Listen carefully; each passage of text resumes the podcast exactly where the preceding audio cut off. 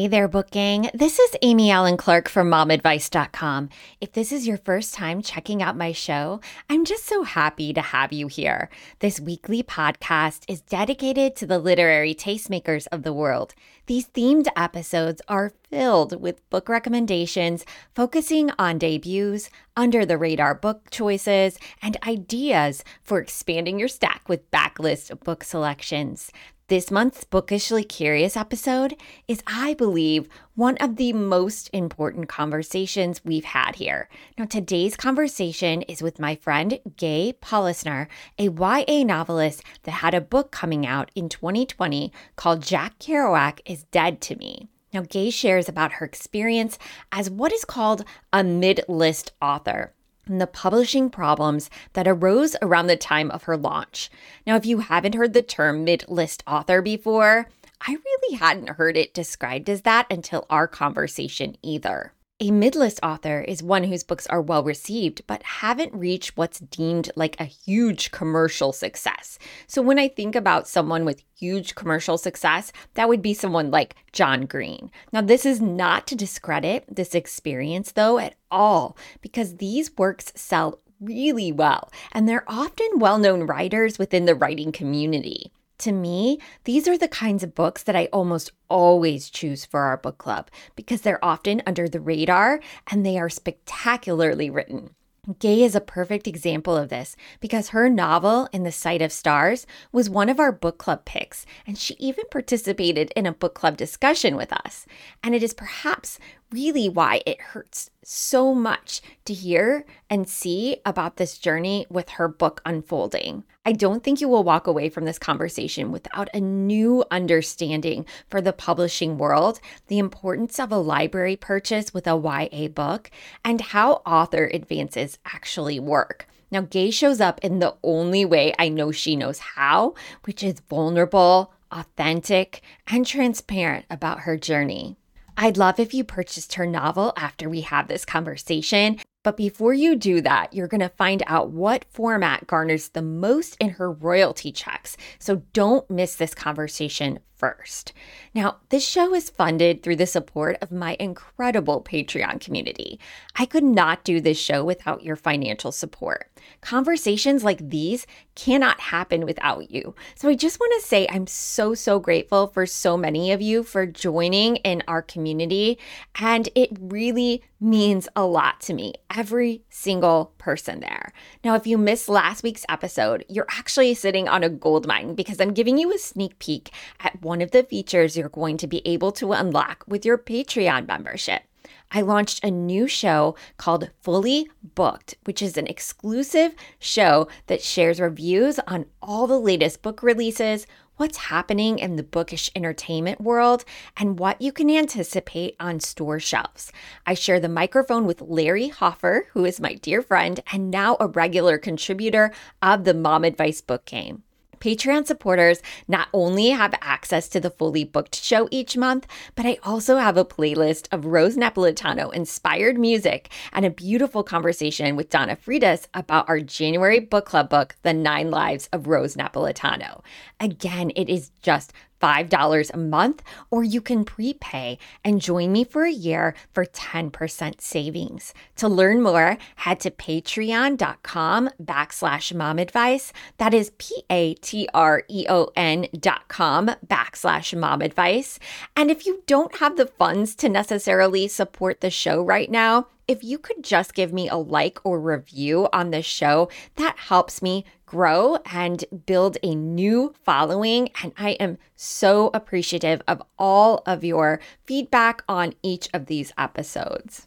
Now, if you're participating in our book club, this is your reminder today that tonight is our book club chat for the Nine Lives of Rose Napolitano, and it is happening at 8 p.m. Eastern Standard Time. Now, if you are not part of our book club, guess what? It's free. You can join by just going to Mom Advice Book Club on Facebook and asking to be part of our group. And I will, of course, approve your membership. And under the events tab is where all of our book club chats live. So be sure to join the book club if you are interested in being a part of these conversations moving forward. And if you want to really immerse yourself, then the Patreon is where you access all of the bonus materials. There are 4,700 readers who love this book club and are part of it. And I would love and welcome your participation in that community too. All right, it's now time to talk about the heartbreaks and hopes found within pandemic publishing with my friend, Gae Polisner. Hey, booking. This is Amy Allen Clark from momadvice.com. I am so excited to be joined by Gae Polisner to talk about her experience publishing a book during the pandemic. Now, those of you that have not been part of my book club for a long time may not know that we actually picked one of her books for our book club, and Gae joined us for our first and really only because of the pandemic reading retreat and got to be our guest author. So this is a bit of a reunion for me and for a few of our readers that were able to attend that event. But today's episode is really focused on her latest release and some upcoming books that she's going to be coming out with. So welcome to the show, Gae. Hi, Amy. I'm so glad to be here. I'm so grateful to be here. And I'm so glad that you and I are already laughing. and, and, and, for those of you, because this will be clipped, three times I got Gae's name wrong, I'm pretty sure. And I wanted to make sure that we had it right. and that is one of the hurdles with podcasting versus writing reviews is that I actually have to say people's book names and character names and their author names out loud. So thank you, Gae, for indulging me in that. So, today we want to talk about your challenges in pandemic publishing and what that's looked like for you. I know that as a podcast, we've talked about some things that people are not knowledgeable about. In fact, even I have been learning, I call it being bookishly curious, mm-hmm. but things like book shortages and printing issues and just getting books out into the world is something that a lot of people were not aware was happening during this time. But I also wanted to get a writer's perspective on what this looked like for you as a writer. So, can you tell us a little bit about what happened with your book during the pandemic and how this has differed from your past novels. Sure. So, um, again, thanks for having me, Amy. I, I want to say when I talk about all of this stuff that I am what is known as a mid-list author. I really want to recoin a different term for that, something that's fancier than that. But so when I talk about stuff, I can only talk about it in the realm that I'm already in. So everything I talk about could have been really different for, you know, a New York Times best-selling author or anybody who is less best selling than I am. So I'm just kind of right in that middle area where my books do okay. I continue to get book deals, they get very good critical reviews, but I'm always struggling no matter what as an author. So that's the backdrop that I talk about everything against, but my pandemic experience has been for sure different than most of my prior books, let's say. Actually, I had two, not one book, come out in the beginning of the pandemic, which was the worst time you'd want a book to come out. And they weren't supposed to come out close to one another, but I had broken my hand several months before one of the books was supposed to come out, so it got pushed back because I couldn't do revisions because my hand was in a cast. So I ended up with actually two books coming out in mm-hmm. early spring of 2020. So the book that you are talking about is my YA crossover to adult title. It's really a 14 and up YA called Jack Kerouac is Dead to Me.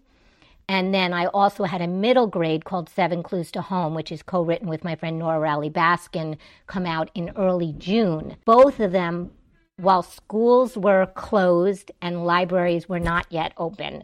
So, one of my hugest markets, I write literary fiction. So, my biggest market is school library. That is the first obvious point of contention. And if you think about my books, Kerouac came out in early April, so we had literally just shut everything down in mid to late March.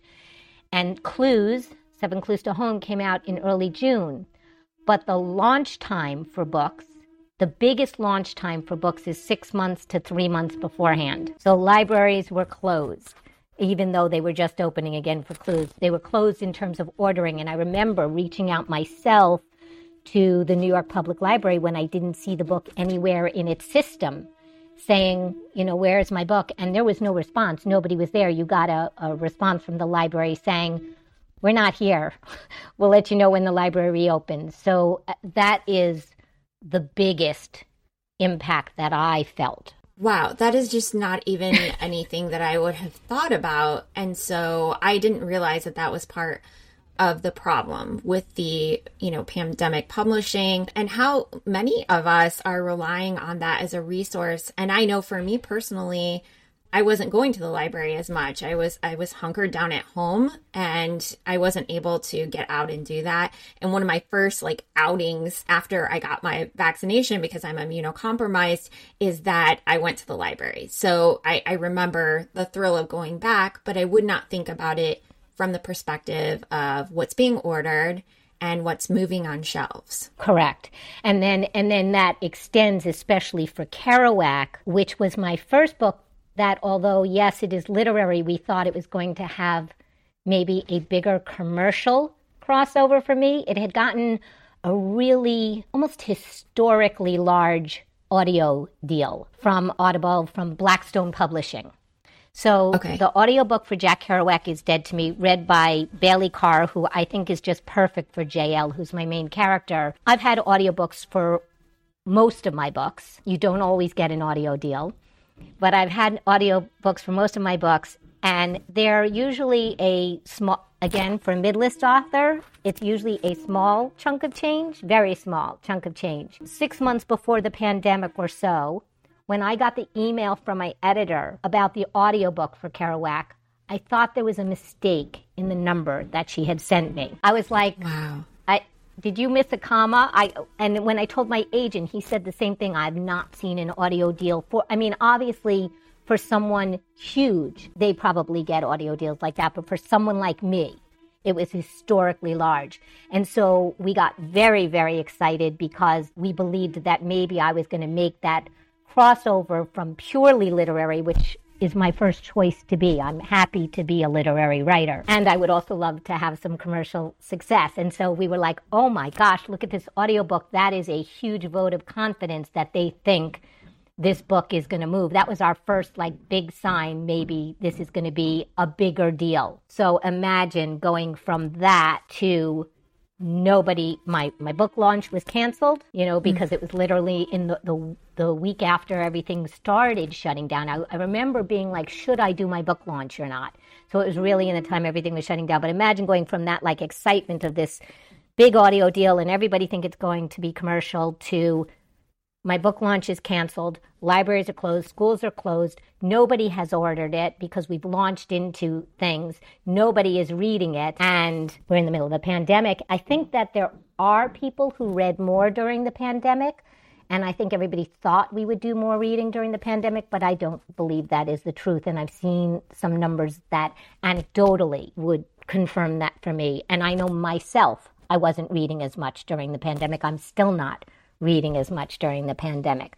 So all of those things really were like from the peak to the valley. So I, I want to talk to that a little bit because I'm one of the lucky people that gets to be your Facebook friend. I also, you know, have been following you as a writer because we had selected In Sight of Stars as our book club selection and and that's how we got acquainted with each other. I'm just going to be honest, when you were sharing about this journey, I I cried. So you were posting personally about it, and I'm going to get a little bit emotional because I remember sitting down and reading that, and it was so upsetting to hear about your experience, particularly your experience, which happened on Amazon. And I think that we need to talk about what happened with with your book because I don't think people understand that even that end of things because we're talking about the library, but I also want to bring up what happened with Amazon. But I remember that I was like reading your Facebook status out loud to my husband. It was that impactful to me about what you were going through. and I'm an empath. So I was I was taking in and I was feeling all of the things that you were experiencing because you were very open about that journey with your Facebook friends. But I'm wondering if you can tell us a little bit about what that looks like as an Amazon sale and what happened with your book where we're seeing that it's not available on shelves and we can't access your book? Is this because of the book shortage? What's happening? So, I'm not going to be able to answer that question as technically with all the information as you wish because I think that many of us authors or all authors are as much in the dark. I didn't even know about the book shortage like you didn't. You would think that maybe there'd be a chain of communication and people would reach out to you and say, look, don't panic, this is going on. But we don't know any of that. And in fairness to editors and agents, I don't think they knew it either. I think, you know, the whole world was in a swirl of the unknown and barely functioning. And I think we all have PTSD from everything we've been through. I truly do. Mm-hmm. As a general rule, a midlist author like I am does a lot of our own promotion, almost all of it, except for the first month or two before the book comes out and the month of the book's release. After that, we're all pretty much on our own. And I'm a really good promoter, partially out of necessity, and partially I actually have an undergrad degree going back many years now, but I have an undergrad degree in marketing and special events. And so I'm able to kind of call that rah rah side up when I have to. Kerouac was reeling in the year after the pandemic. I knew it was going to disappear into an abyss after working on it for years if I didn't do something. And so I went on my Facebook page. I was thinking we should have read the post because I don't remember exactly what it said. So I went on my Facebook page and I tried to make an honest post that was also in perspective because in the end, now I'm going to cry, not about me. You can cry about you. Um, I, I want to cry about yeah, it. No, I'm not going to cry about me. I was going to say, in the end, there are people out there who are dying. So a book is not the most important thing. So I was really torn about whether to post about my own publishing woes when there are way more important things going on. And I've worked really hard for my book career and these books and it makes me sad. They're not they're not months worth of work, their year's worth of work. So it makes me really sad to think that that work is in some ways wasted if the book is just going to disappear off of shelves. I had gotten a notification from my publisher saying that they were remaindering hard copies and assuring me, and I am doing that in air quotes, but I'm not moving my hand so I don't move my mic. They had assured me that the book wasn't going out of print, but I don't believe it. So, in a bit of a panic, I went to my Facebook page and I explained what had happened that due to all things pandemic, nobody really had seen the book. I thought it was a worthy book and that I would really appreciate if anybody had read it and loved it because I knew people had, that they maybe share it on their pages or let people know. And I had some lovely responses and people buying the book. I even had a very influential educator in the, the book to education pipeline world say, Oh, I loved this book. I want to do a book club with people, which was really nice, not in terms of numbers sold, because she's just one person who was going to do a small book club, but because she's so influential. She runs a wonderful blog called Cult of Pedagogy, Pedagogy, how do you say that word? I have no idea. so so anyway, I was so moved and so honored, and that's when the I started seeing that the book wasn't available and getting emails from people saying I'm trying to buy the book, I can't get it. So I reached out to my publisher and my agent with a note saying this is really disheartening. I'm trying to save this book and people can't even get it can you help me? Can you tell me what's going on? And and I got sort of the standard responses, which is, which are, I'm sorry, it's not on Amazon, but you can get it on Barnes and Noble. Which the author's response is, that's great, and I'd really prefer people buy it from Barnes and Noble, but people don't buy it from Barnes and Noble. They go to Amazon, and if they can't get it there, they're out. They move on to the next thing or whatever. I had worse things, and that is, you know, part of all of what I had posted on that Facebook post that you saw. The the other thing, which was even worse than that, was I had a friend reach out to me. I say worse than that because Amazon is always dicey in terms of they mm-hmm. do all sorts of shady, frustrating things about third party sellers and where the book is available and where it's not. And I know that the publisher doesn't always have a ton of control over that. So they're as frustrated by Amazon as I am, as we are. But I had a friend reach out to her independent bookstore, a big, you know, influential Changing Hands bookstore. I think they're in Arizona, Changing Hands. And she ordered it from them and three days later got a note from them saying they couldn't get it, that it was discontinued and they couldn't get it. I know you asked me what was my communication with my publisher and agent after that, they didn't respond to my email. It was around the holidays. Maybe they forgot it. Maybe I sent it at a bad time. Maybe they're getting 500 emails like that from all of their authors. Maybe I don't matter. The hard thing is, I try not to go to the maybe I don't matter place, and that is where artists and authors go. I try to remember that they are struggling as much as we are in their own ways, and I know that they are. So, but I know you had asked that question. What was your publisher's response? My publisher's response to the first Amazon freakout was, well, it's still available on Barnes and Noble. And their response to my second freakout, what does this even mean? Was they both forgot to even respond to it post holidays. And at that point, I have not reached out again because the rush of people seeking to buy it in response to my post had slowed down. Yeah, it's really been something interesting for me as someone who is trying to establish a relationship with an independent bookseller was when we were planning out our book club year, for example, this year, there was a whole thing about timing of what books could be ordered for a book club of my size. Again, I'm I'm not like Jenna's book club. I'm not Reese Witherspoon's book club. I'm not running like a big channel where, you know, they're going to be guaranteed so many copies. And so I'm trying to work with an independent bookseller to try to support indie bookstores. Our year with Fables Books had to be p- planned around who had availability. And so it tended to be the mass market paperback book that people are buying a ton of, but the indie maybe debut authors, the ones that were the under radar selections, the backlist books, those were the ones that we could not seem to organize around. And so we had to push our timelines around or pick different books. And that was my experience just as someone who's trying to access that. And that is when we had that conversation on the podcast, but also internally, like, I didn't even know this was a thing. And so learning about that process, you know, was just eye opening for me. But hearing from you about your experience personally with that as someone who's trying to supply those book club books is so frustrating and sad and disheartening that you were not able to get that. And I, I will say, we have the same issue where people do want to buy on Amazon. They say that they want to buy independent.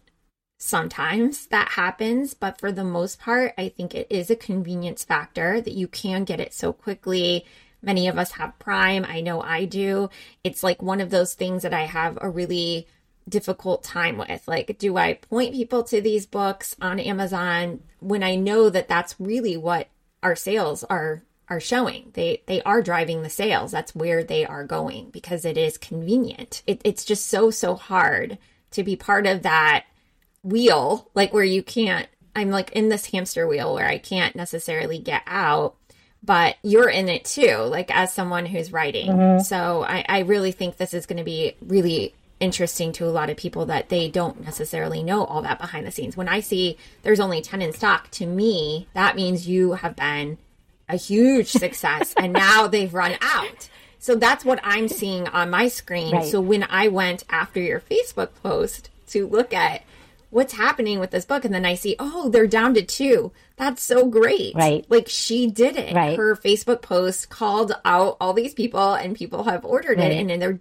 you're doing exactly what you're supposed to. So from my side, it looks like they, they have to make another order. This is great, great news. Right.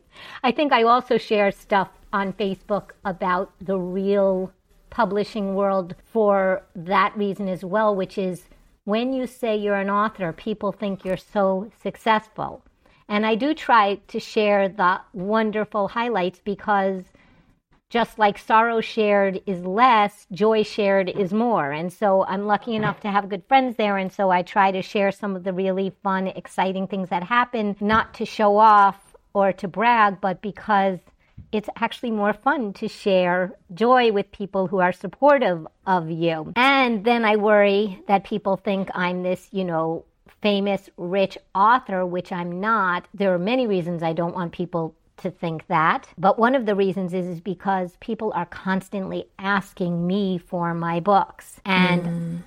I need to sell books. It, the way publishing works is if you don't earn out and i can explain if your if your listeners don't no, know i want you to explain what earn yeah, out this is your hour. means but if i don't earn out my chances of ever getting another traditionally published with the big five is it now are we still five um, publishers goes exponentially down. I mean, one of the first things an editor asks, especially if it's a new editor, about an author when they're interested in a manuscript is let me look at their past sales and make sure I'm picking up somebody who moves copies of books and has a following. So if I don't sell these books, it becomes exponentially harder to ever sell another book. Just to be clear about what earning out means, is the way that authors get paid is when you sell a manuscript to a publisher, they pay, just like in the music industry, what's called an advance. So you'll get an advance on the book, you'll get a set sum. Let's just call it for ease sake $10,000 on a book that you've been working on for maybe a couple of years. So even though 10,000 might be a nice number, if you figure that's what I've earned in two years, and I'm not even saying that's my number, but it's around there. I'm earning $5,000 a year. So let me just run to Bora Bora on my vacation with that, right? If that publisher pays me $10,000, when the book goes on sale, I also get a royalty as an author, right? Whatever percentage royalty that is, I can uh, somewhere between seven and ten percent of retail list price after they get paid back their expenses. I don't actually get that royalty until they take their $10,000 back. That's how the author's royalty works. So until I sell like between 10 and 20,000 copies of the book, I don't ever see another penny. I'm glad that you you did illustrate that because I wrote a nonfiction book and I didn't really understand when I got that big advance. It's like, oh, here's the start of all the good things to come, right? Because you get a nice lump sum, which you are, I don't know, most people can't necessarily live off of that lump sum, but it is a lump sum that is a generous lump sum. And then the royalty checks, at least for me, didn't really deliver. I mean, I might be lucky if I got like a dollar and 50 cents. I, I will be honest yeah. about that, which the lump sum was generous, but then I had to try to move the, the copies. And the whole thing about being your own PR agent, too, I mean, it's not just doing the book itself, it's that you have to be the one to do all the author interviews to try to get your book mentioned. I, I want to bring up because, you know, Bookstagram is a huge community, which we've been trying to introduce our readers to, that we rely on word of mouth sales for those books. And asking an author to give a book when you don't have like a huge like mass you know produced book is a lot to ask of someone and that it is better if you can to buy that book and support that author so that they do have that sale. Right. Exactly. And yet how can bookstagrammers pay for all the books that they're like everybody is reeling and especially again going back to the fact that i'm big school library. How can teachers pay for these books?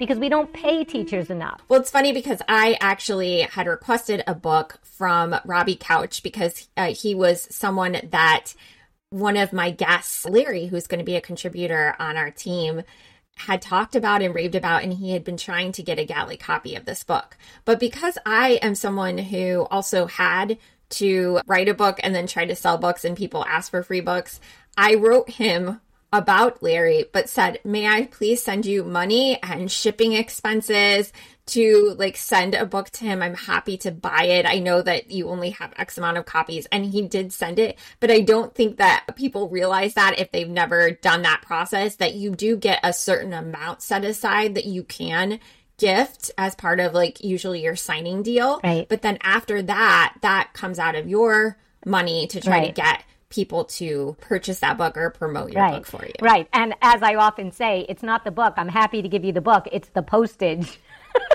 like you know, I've gone to the bo- I've gone to the post office with you know a couple of envelopes full of books for people who are kind enough to want to help support me. So I'm sending them books, and I spend thirty dollars at the post office, and then I do the calculation of how many books I will have to sell at a one dollar royalty in order to ever just get my postage back it is not a lucrative career and you know most of us do not go i mean none of us go into it for the money and if you think you have you know ha ha ha most of us do other things to supplement our income and yet we're so grateful when people want to support us that it really is a conundrum of of how to balance it all Yeah. So, you know, talking about this experience, I also wanted to talk about because this is something that I was researching for our book shortage episode that this impacts authors with their future book deals and opportunities. If a book doesn't sell well or it shows that it doesn't sell well based on what's been happening behind the scenes, how is this going to impact future opportunities? Is your publishing house going to be understanding because everyone has been in the same boat in 2020? Or how do you feel like this experience will change that next experience for you? I think that the answer to that is your publisher going to be understanding is yes and no. Look, if I write the most brilliant book they have ever seen, or it really hits that sweet spot and they think it's going to be commercially successful, then this will not affect anything, except to the extent that the entire book industry is affected. So I don't know how the whole industry is going to be affected in terms of their survival.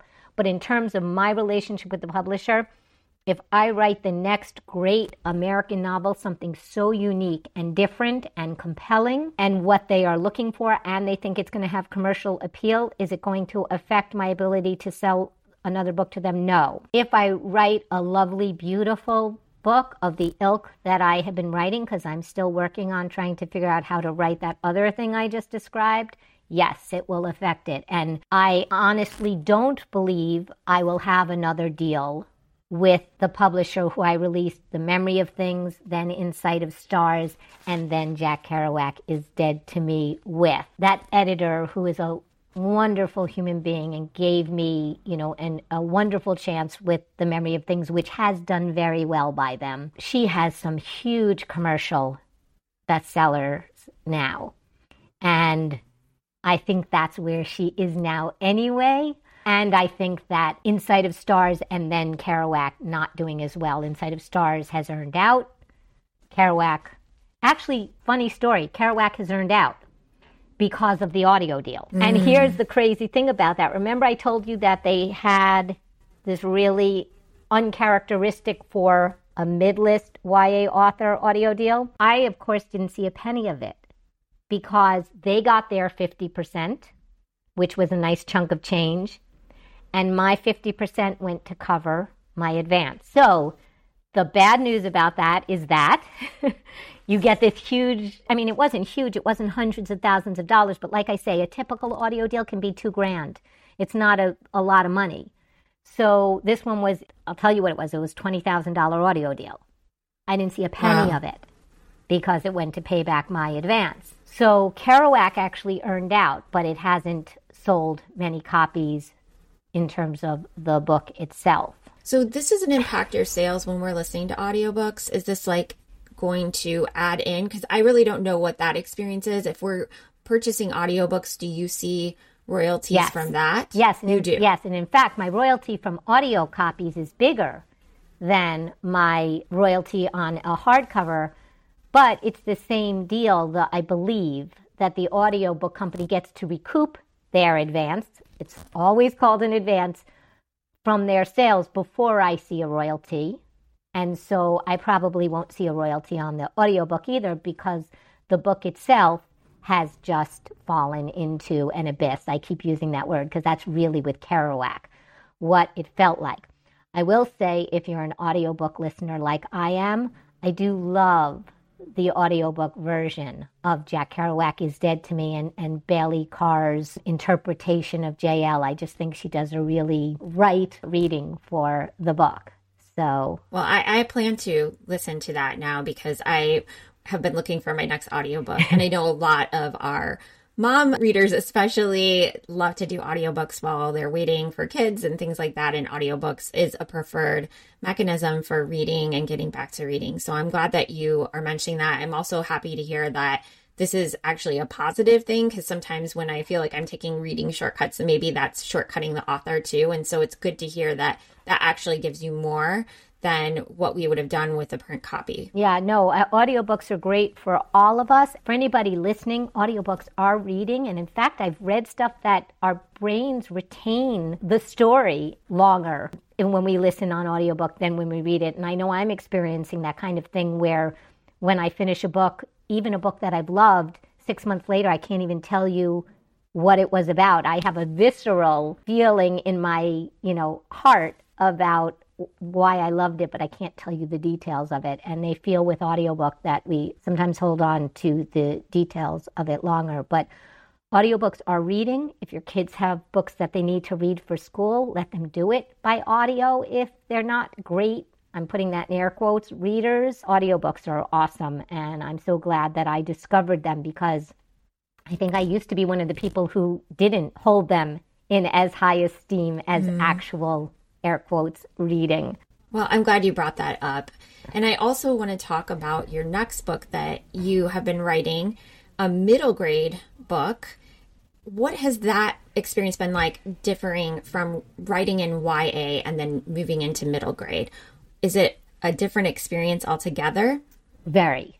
I think. Other people might answer that differently. I feel like there's a bigger leap between middle grade and young adult than between young adult and adult. By the time we're in our teens, we're starting to feel many of the same feelings we will feel for the rest of our lives as adults, including things like sexual desire, lust, longing, anxiety, depression, pain. So when I write young adult, I often marvel at the fact that many of the things and feelings I'm writing about are still the same things I'm grappling with as a older than I want to be adult. With middle grade, I think kids are still at that place of innocence, that place where they're not feeling the extreme emotions and awareness of their world yet. They're just starting to, which is the enjoyable part of middle grade. They're just getting there, but they're not there yet. And their families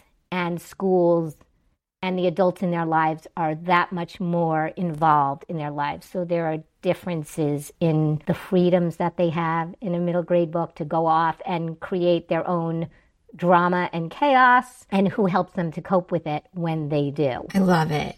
I love that you're sharing this experience with us.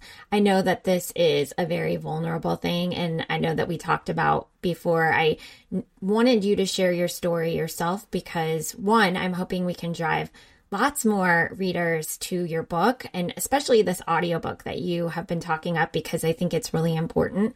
I want to say that you are a gifted writer. Thank you. And I felt so lucky to have fallen in love with your other books. I can't wait to read this one.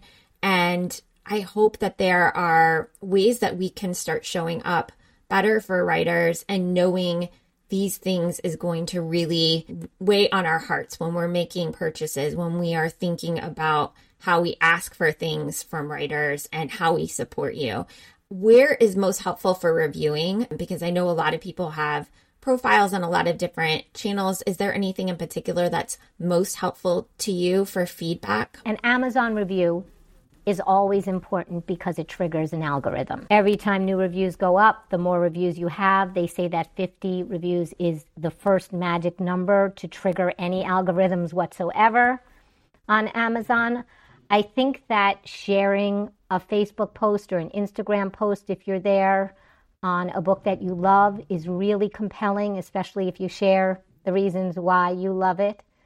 And then, you know, things like book clubs, because if you have a book club of five or seven people and a couple of the people in that book club love the book and tell two friends and so on and so on, that's always an awesome thing. I will mention that if you do a book club with any of my books and you want me to zoom in and do a quick q&a with you i am i do that quite often and i love it.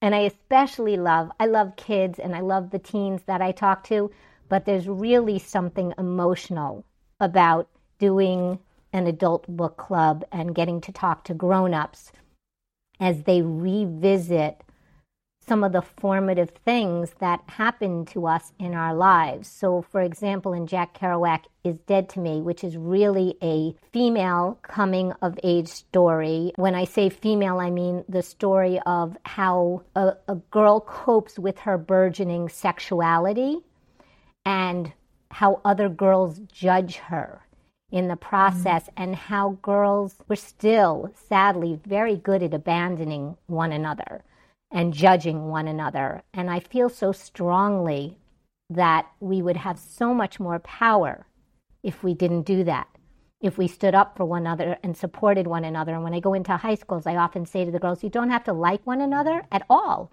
You don't have to be friends, but don't tear each other down. Stand up for one another and support one another. And we will, we will not be vulnerable to some of the Me Too, misogynistic things that I think we continue to be vulnerable to without looking at the role women against women tearing down plays in all of that. And that's what Jack Kerouac is really doing. When I do book clubs with women who have read the book, many of us are still dealing with the fallout from that. And so mm-hmm. it's really moving. I cherish it because we all still need to have those conversations, or many of us still need to have those conversations. I know I do. And as yeah, and as someone who got to have that experience with you, I really, really, I'm not just saying that because you're here. It really made such a magical book club moment for our reading retreat because we were wanting to connect with an author that we could have a chat with. And I just remember us all gathering around to watch you on screen. At that time, it was kind of very novel to sit on a screen with someone and do that. And now that so many book clubs have had to move towards those Zoom meetings and Zoom calls, authors are really, really comfortable with that format now. And Gae's amazing. Even before that was like a comfort thing, she came to our meeting and it was so impactful to hear your experience about writing it and getting to ask our own questions. It was really an amazing experience. I hope that people will consider Gae's books for their book club because that really will elevate any type of reading experience that you have. And not a lot of people probably take advantage of that as much as they should. Well, and it's funny too because what I don't realize is because I'm just me, is that people are intimidated to do that. So I just think they don't want to. But then I realize that I'm saying this and they're like, yeah, she doesn't really mean I can email her and ask her to zoom into my book club. And I'm telling you, you can. so if you want my email for a book club, reach out to Amy and she will give it to you because I mean it. It's really, the discussions are so healing. Yes, they were amazing. Every author that we've had an interaction with has elevated any type of reading experience. And I say that if you love the book or you hate the book yes. or any type of discussion, because once you hear an author's story about why they wrote it and understand the process of that, it changes whatever feeling you have. Honestly, it adds like two more stars to any review that I have because I know now where they were coming from with their writing. And I think that your books are so great for book clubs the way that you're talking about being aware of those things that you've gone through. I love love coming of age. I love ya i would read a ya book over any other kind of book any day because i it gives me all the judy Blume feelings. And i i like i'm reminded about how vulnerable and and the difficulties with all of the things like things that you might you know, not be feeling now, but there's still a little part of your heart that will always feel that way or understand what had happened. So true. Gae, thank you for sharing this with our readers. Where can they connect with you if they want to learn more and buy your books? Thanks, Amy. So, on most social media, I am at Gaepol. So, G A E P O L is where you can find me on Twitter, on Instagram, on TikTok, although I really don't do much on TikTok except share my son's music. on Facebook, I have an author page, is Gae Polisner author on Facebook. And then my private page, which is what Amy is talking about when she refers to seeing things and getting to know me, is a separate page under my my name as well, Gae Polisner. If you choose to friend me there, know that I curse a lot. I post political things. I'm very real and true, and I leave that up to you. and I love it and I'm here for it. And also, everyone needs to go out and buy Jack Kerouac is Dead to Me. I am so, so appreciative of everything that you're doing out in the world. What is the name of your new middle grade that we can be expecting to? I realize we just must have gone off on a tangent, so thank you for that. the middle grade that's coming out with my friend Nora in April is called Consider the Octopus, and it is a romp. You're welcome we decided that kids needed some funny, hilarious comedy, mistaken identity, farce humor in their lives right now. So while it tackles difficult environmental issues and it literally takes place at the Great Pacific Garbage Patch in the middle of the Pacific Ocean on a research ship, it is hilariously, I hope, funny. It makes us laugh out loud every time we have to go reread it for a different phase of the publishing process, copy editing, etc. We're still laughing at some of the stuff in there. We hope that we have put something out there that will empower kids. It celebrates the power of kids. It celebrates the kids who are out there changing the world and stepping up to clean up some of the mess that the grown-ups have made and it's really a funny empowering hopeful book that also provides some good information about what's going on with our oceans and that we need to protect them and save them. Okay, this sounds perfect. and I can't wait. And I, I'm so excited to see you continue on this journey. And I will forever be a fan. Thank you. I'm a fan of yours too. You know that. I know. And I appreciate that. Thank you for showing up. Thanks for having me, Amy.